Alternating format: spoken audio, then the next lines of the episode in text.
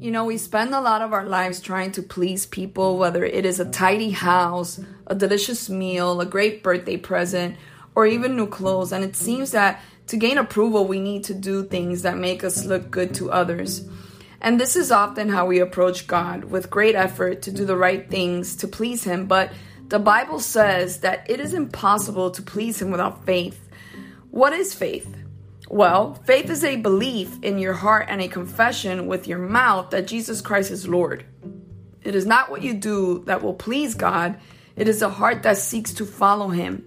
Approach the Lord today with a surety that He is pleased with you, not because of what you do, but because of what you believe.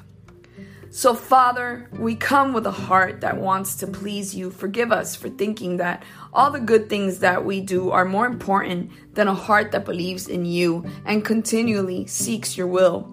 We have faith in you, and we will wait patiently for the reward of seeking you. Hebrews 11:6 says that without faith it is impossible to please God, for whoever uh, would approach him must believe that he exists and that he rewards those who diligently seek him. So remember, faith always first, please. God bless.